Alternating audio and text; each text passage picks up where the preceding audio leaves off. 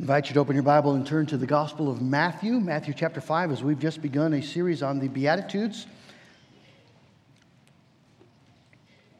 Two weeks ago, we first looked at verse, uh, the first beatitude, and now we'll look at the second beatitude. I'm going to read all of them. Uh, just a reminder this is the uh, part of the Sermon on the Mount. This is the opening of the Sermon on the Mount, uh, where Jesus uh, applies the law of God, but he does so uh, in order to bring people to an understanding of their need uh, for the gospel. Let's uh, give our attention then to the Word of God. Matthew chapter 5, begin reading at verse 1. Seeing the crowds, he went up on the mountain, and when he had sat down, his disciples came to him. And he opened his mouth and taught them, saying, Blessed are the poor in spirit, for theirs is the kingdom of heaven. Blessed are those who mourn, for they shall be comforted.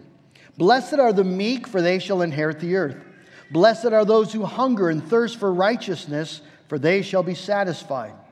Blessed are the merciful, for they shall receive mercy. Blessed are the pure in heart, for they shall see God. Blessed are the peacemakers, for they shall be called sons of God. Blessed are those who are persecuted for righteousness' sake, for theirs is the kingdom of heaven. Blessed are you when others revile you and persecute you and utter all kinds of evil against you falsely on my account. Rejoice and be glad, for your reward is great in heaven for so they persecuted the prophets who were before you. Let's ask the Lord's blessing. Oh, Lord Jesus, teach us what we need to know, make us what we need to become uh, as you work through the power of your word and spirit now tonight. And we'll give you the praise for it in Jesus' name. Amen. Well, tonight we're looking at the second beatitude, blessed sorrow. Uh, and of all the counterintuitive and countercultural things that Jesus says in the Beatitudes, uh, this might very well be the most counterintuitive and counter, uh, countercultural. Um, Jesus is saying, Blessed are the desolate and the grieving, the sad. Uh, that is 180% um, or 180 degree and 100%, uh, contrary to uh, the convictions of the culture in which we live. We live, in a, we live in a culture that is convinced blessed are the happy. If there's anything to be learned from endless Facebook posts and Instagram uh, posts, it's that we live by that motto blessed are the happy, even if we have to fake it. I was reading a fascinating article this past week by a lady who was reviewing her past year of Facebook posts and recognized that the person that she was presenting on Facebook, uh, namely herself, didn't exist. Uh, it was fake, it was a false persona.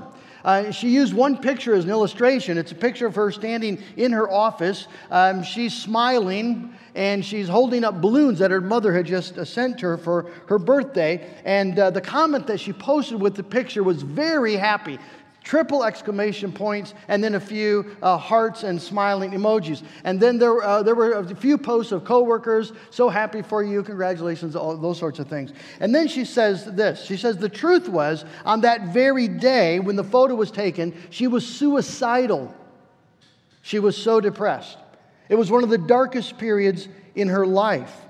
And that, um, that led her to sort of review the past year of her posts, and, and she just realized the reality of her life never made it to the social media account. She says this instead, quote, you'll find posts that suggest I'm in an apparently constant state of joy and accomplishment.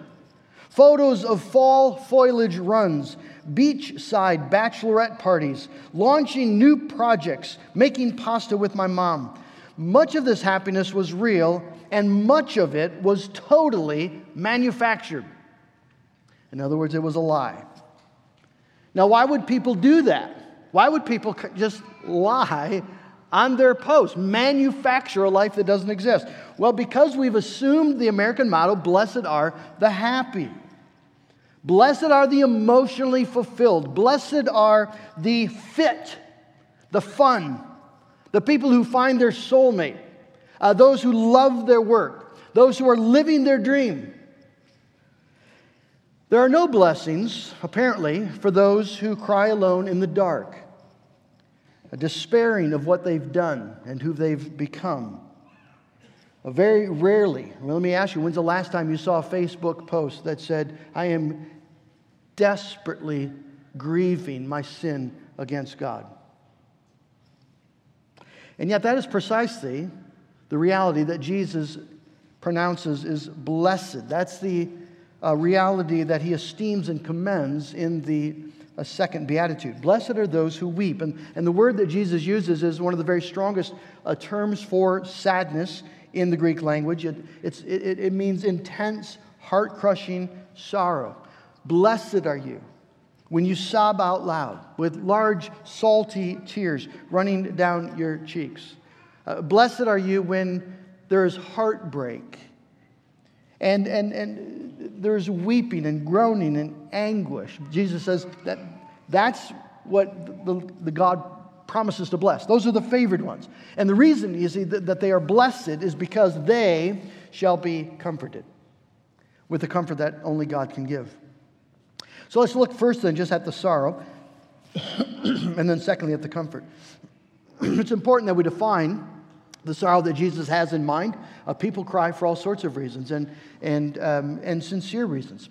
But the, the sadness that Jesus has in mind is a unique sadness. This is not the sadness of the villagers who, when Jesus cast demons out of the, the man and the demons rushed into the pigs and the pigs rushed into the sea, and the villagers were sad. They just lost their uh, economic investment. Uh, this is not that sadness. What is the grief that pleases the Lord and that He promises to bless? Well, um, primarily, the grief is a sorrow for sin, personal sin. The second beatitude follows the second for a reason. In the first beatitude, we noted, Blessed are the spiritually bankrupt, the people who acknowledge that they have nothing to bring to the table in their relationship with God. Uh, but uh, so the first, um, the first beatitude speaks of confession of the truth about sin.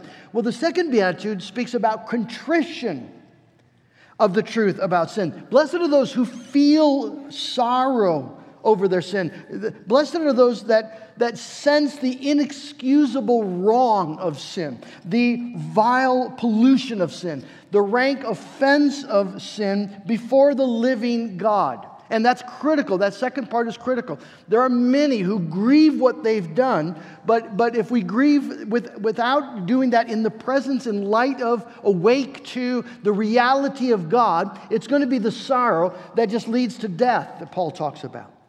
The sorrow that leads to repentance is, is the sorrow that happens over sin in the presence of, before the face of God. Maybe the poster child for that grief is the, the, parable Jesus tells about two men who went to the temple to pray, the Pharisee and the tax collector. Everyone recognizing that tax collectors were miserable, wretched, vile people. But the tax collector, unlike the Pharisee, saw himself in the presence of God. And so he could not even lift his eyes to look uh, at, the, at, the, uh, at the temple where God dwells. Luke 18 13, the tax collector, standing far off, would not even lift his eyes to heaven, but beat his breast, saying, God be merciful to me, a sinner. Uh, here's a man who's not only telling the truth, he is feeling and grieving the truth and God delights in it. Jesus promises, I tell you, this man went home justified. Uh, God delights in those who, who feel the truth of sin and grieve then the truth of sin. He delights in tears of contrition. In fact, he delights in it so much he promises his presence for those who shed those tears. So in Isaiah chapter 57 15, thus says the high and holy one, who is the one who is high and lifted up, who inhabits eternity, whose name is holy. I dwell in a high and holy place. Yes, he does. And also with him who is of a contrite and lowly spirit. God, the high and holy one, promises to dwell with people who grieve their sin. There's a, it blesses and pleases the heart of God when we shed tears over our wrongs against God. Now, every, every Christian parent understands this joy. If you have children, and if your children perchance uh, would ever do something wrong, I know most of them don't, but if they would, if, if, if one of your child, uh, children does something really wrong, really wicked, evil, mean, hateful, and you go to them and you confront them with the sin, How much joy do you receive with a mumbled apology? I'm sorry. Right? And they turn and walk away. There's no joy in a mumbled apology. Even, even uh, if it's a, if it's a well spoken, I'm sorry. But you, you recognize, yeah, they see the sin in terms of they see that they did something they shouldn't have done, but there is no remorse. That doesn't, that doesn't bless you in the least. That grieves your heart. What brings joy is contrition. You see, when, when, when the child breaks down in tears and says, I am so sorry. I don't know why I did that. I don't know why I keep doing that. I know I'm not supposed to. Um, and, and, and, and yet I do it again and again. What Christian parent, you see, doesn't rush to embrace that and to encourage that and to thank God for that? That is a work of grace. God at work in the heart of your child, and because you love your child you cherish the work of God's grace, you're going to delight in that contrition. Well, the very same for our Father in heaven. I think in, in some mysterious way, we can say that God takes more joy in repentance and sorrow for sin than he does in obedience. Now, I say that, I say that carefully. God loves obedience. And yet, Jesus says there is more joy in heaven over one sinner who repents than 99 who are in no need of repentance. And, and that doesn't, of course, there are no people who don't need repentance, but he wants us to understand that the unique and special joy that God takes in this, this sorrow for sin. Um, now, he's going to preach. Um, Again, God loves obedience. Jesus is going to preach a whole sermon on obedience. You've heard that it was said, do not do this. I say to you, even if you do this, you're, you're violating the law. He's going to press the law of God and all of its truth um, even more uh, carefully, clearly, particularly, crushingly in the Sermon on the Mount. And the reason he does it isn't to raise the standard to make you jump more highly. He's, he's doing it to make you realize your bankruptcy. He's doing it to lead you to godly sorrow. Now, why would God do that? Why would God want to crush us that way? Why not give us nice, easy commandments? Try to be nice. Try to pe- treat people well. Why these laws about even if, if you even look at a if you look at a woman lustfully, you've committed adultery with her in your heart. And you know what happens to adulterers? They go to hell. Why tell us that? If you're angry, you're guilty of murder. Do you know what happens to murderers who are unrepentant? Hellfire. Because Jesus wants to bring us to an end of ourselves and bring us to tears of contrition. And the reason he wants to bring us to tears of contrition is we will never see him otherwise. That the only way you can really see Jesus is through tears. Think about um, the Pharisees. They loved obedience, they were all about obedience. And they had Jesus, the sovereign Lord, um, working miracles in their presence, miracles so profound that Jesus assured them that if the pagans in Tyre and Sidon were watching what the Pharisees were watching, the pagans would have repented in dust and ashes a long time ago. The Pharisees did not and would not. Why not? Well, they, they couldn't see. Their pride was completely in the way. Um, think about, uh, on the opposite side of the scale, the, the, the, this beautiful story that, that, we're told in Luke chapter 7, where um, Jesus is at, a, at Simon's house, and not Simon uh, the apostle, another Simon, and a Pharisee, and and they're eating together, and a, a, a, woman who's known to be a sinner, a prostitute, comes and she kneels at the feet of Jesus. He's reclining by the table. She kneels at the feet of Jesus and she's weeping. Weeping. So much so that she is drenching Jesus' feet with her tears, and then she's taking her hair to dry his feet. It is embarrassing in its in its intimacy, in its brokenness. And the Pharisees, of course, because they can't see Jesus and all they see here is a sinful person, they don't see any beauty here at all. Jesus rebukes them. This woman actually saw Jesus through tears. Simon Peter the Apostle had this same experience. He walked with Jesus for three years. Simon's the one who said, You are the Christ, the Son of the living God. And then, and then about 30 seconds later is being rebuked, um, Get behind me, Satan. So he could say the words. He saw Jesus on the Mount of Transfiguration. He knew that he was the Son of God. But Simon Peter never really saw Jesus as the Savior for sinners until he saw him through the hot, bitter tears he wept after he had betrayed and denied that he even knew the Christ. And he went out and he wept bitterly. And only then, you see, was, was Peter able to see Jesus in truth as the great Savior for great sinners. Blessed are those who mourn. One of the primary evidences of, of the grace of God at work in your life will be exactly this it'll be sorrow for sin. And, and that will be an ongoing reality in your Christian life as you grow in the grace and the knowledge of Christ, as you, as you learn more about Him and learn to love Him more, as you grow in, in greater appreciation of all that Christ has accomplished for you. When you were not looking for it, you were not asking for it. You were very happy to live in, in your deadness and blindness and sin. And yet Jesus loved you and he gave his life for you. And that will break your heart. You'll, find increasing sorrow and despair over all the times and ways that you've sinned against the Lord and all the ways that you continue to fail to love him with all your heart and soul and strength. Paul gives an example of this Romans chapter 7. He talks about the good that I would, I do not, and the evil that I would not, that I do. Who will rescue me from this bondage, this body of sin and death? And thanks be to God who gives us the victory in Jesus Christ. One of the chief evidences of the Holy Spirit's work in your life will be an increasing tenderness um, concerning your sin and an increasing grief godly sorrow because of your sin against a loving, holy God. But it doesn't stop there. I believe we see in the Bible two others, and I'll touch these quickly. But one would be uh, we see a sorrow for the church, for the sin of the church.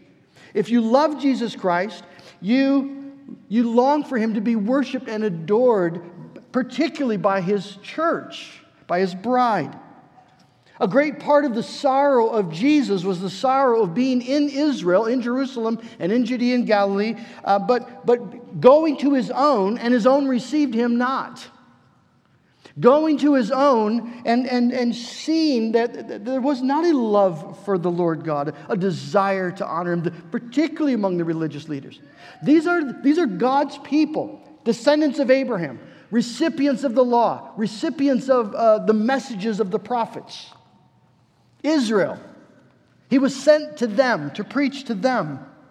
And they refused to listen, and it broke his heart. He, he wept over Jerusalem, God's people.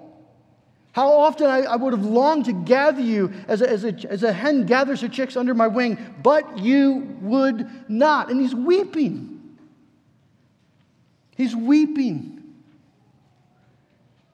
You find that in the Old Testament. A mark of godliness is sorrow over the sins of the church. In Ezekiel chapter 9, God is going to bring judgment and, uh, to it, and he sends an angel to destroy uh, the wicked among his own people. But he says this before you do that, verse 4 pass through the city, through Jerusalem, and put a mark on the foreheads of the men who sigh and groan over all the abominations that are committed in it. If, if you're a Christian who loves Jesus Christ, and, and because you love Jesus, you love his church, you cannot help but be moved to sadness when you see the church failing, sinning, uh, becoming worldly, becoming just proud. It, it, breaks your heart. Paul rebukes the church um, in 1 Corinthians chapter 5. Here's a, in this church, a man who's, who's uh, having sexual relations with his, with his father's wife and they've done nothing about it. And, and, and Paul rebukes them. You're, you are, you're proud, you're arrogant. Should you not rather mourn? Shouldn't this break your heart? That such sin is just uh, uh, happens and is allowed, condoned in the church? It is not love to look at the church as it's struggling and just shrug your shoulders. If you love Jesus Christ, it, will it, it'll, it'll break your heart when false teachers come. and lead God's people astray. I, I um, remember just the sadness when Rob Bell was in town and started out as an evangelical pastor.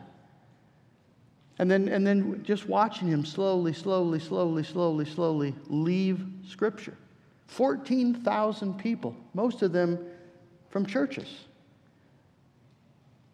Every week, being misled.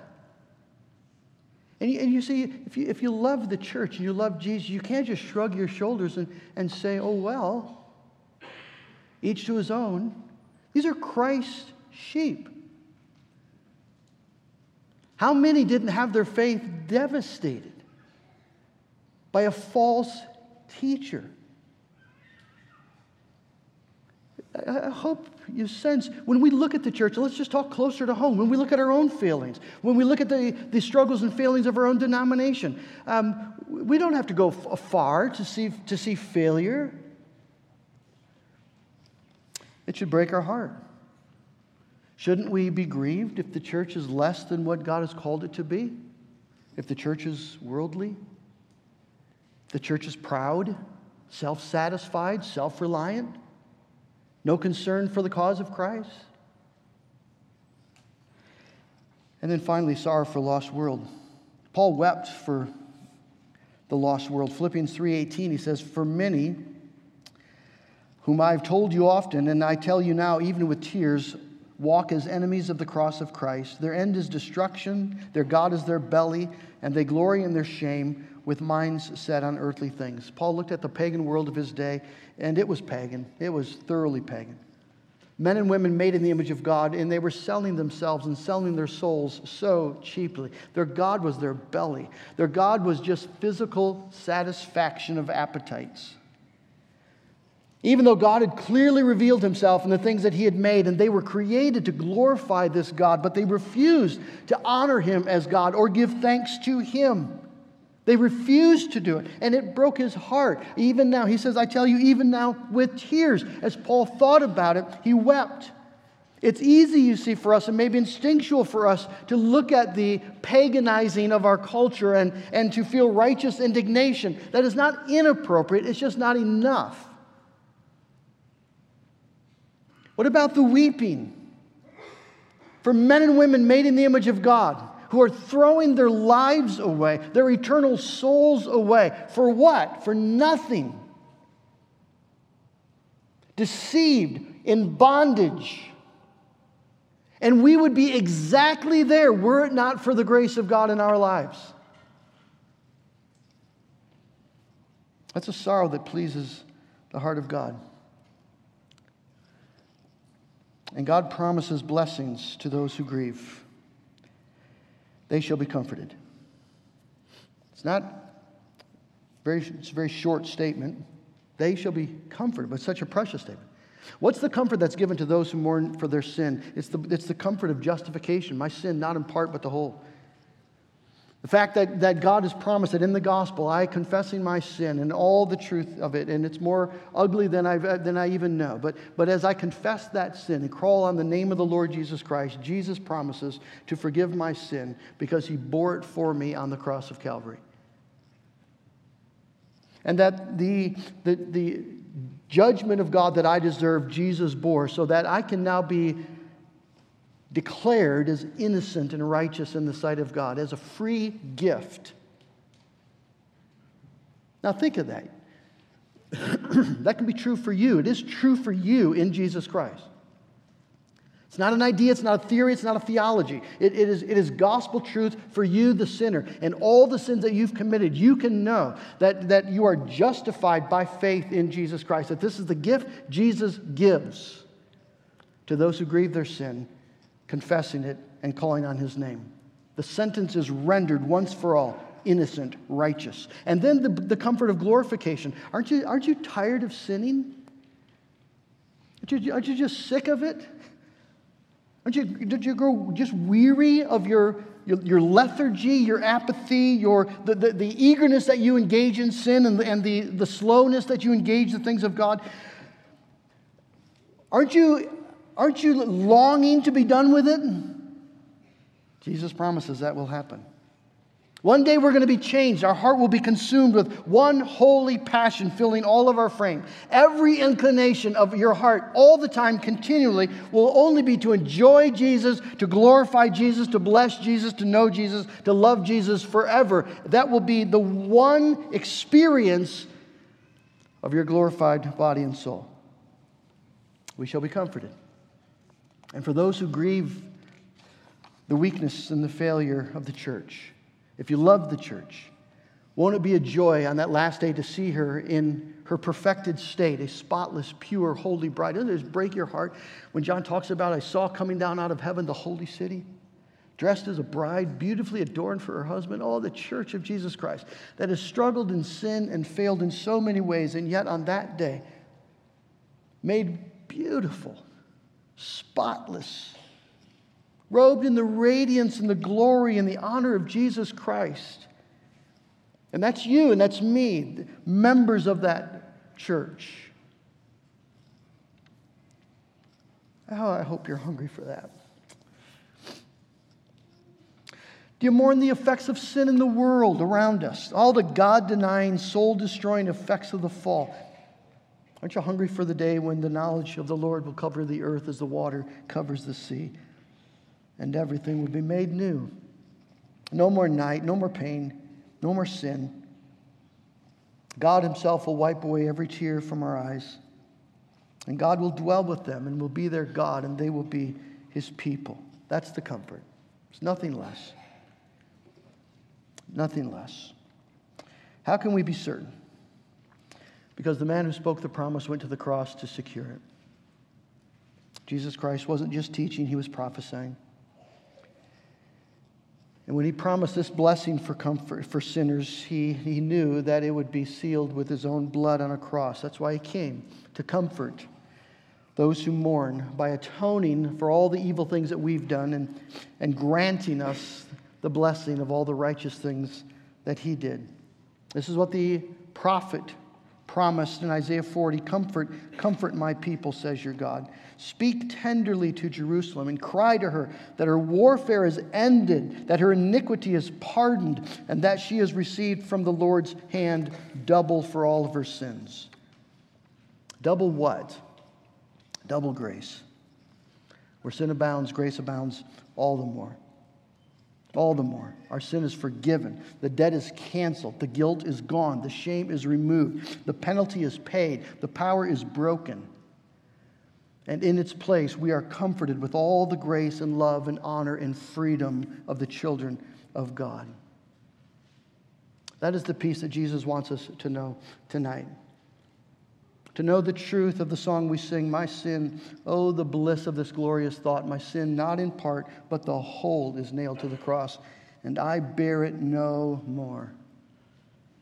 Praise the Lord, praise the Lord, oh, my soul. Friends, Jesus has invited us tonight to a table so that the certainty of these things can be inscribed in our hearts as we taste the bread and taste the wine, as we see with our senses the truth of the gospel of Jesus Christ who died to comfort sinners who mourn. Let's pray. Oh Lord our God, thank you that your spirit, your your power is able to break our hard hearts and teach us to mourn and to grieve the things that are offensive to you, the things that violate your character and your law and your goodness and love and grace. And Jesus, we pray that you would continue to do that work. Soften our hard hearts. Bring us to our knees in a godly sorrow that loves Jesus and that hates everything that is opposed to him so that we love anger not just because it's wrong, but because it's contrary to all the love and grace we've received in Christ. And we, we hate sexual sin, not just because it's wrong, because it's embarrassing, but because it's against all the purity and goodness of the Jesus who died bearing our shame. That we learn to hate sin because we love Christ. And loving Jesus, we love his church, we love his cause. And we love lost people made in God's image, in bondage to sin. And we're willing to walk this world then weeping, not in despair, but in hope, in the comfort and confidence that one day, one day, we will be in every way comforted. Lord, I pray now as we come to the table that you would write these truths in our heart, that you would do this work that only you can do by your Spirit. We pray in Jesus' name. Amen. I'd like to have the elders come forward.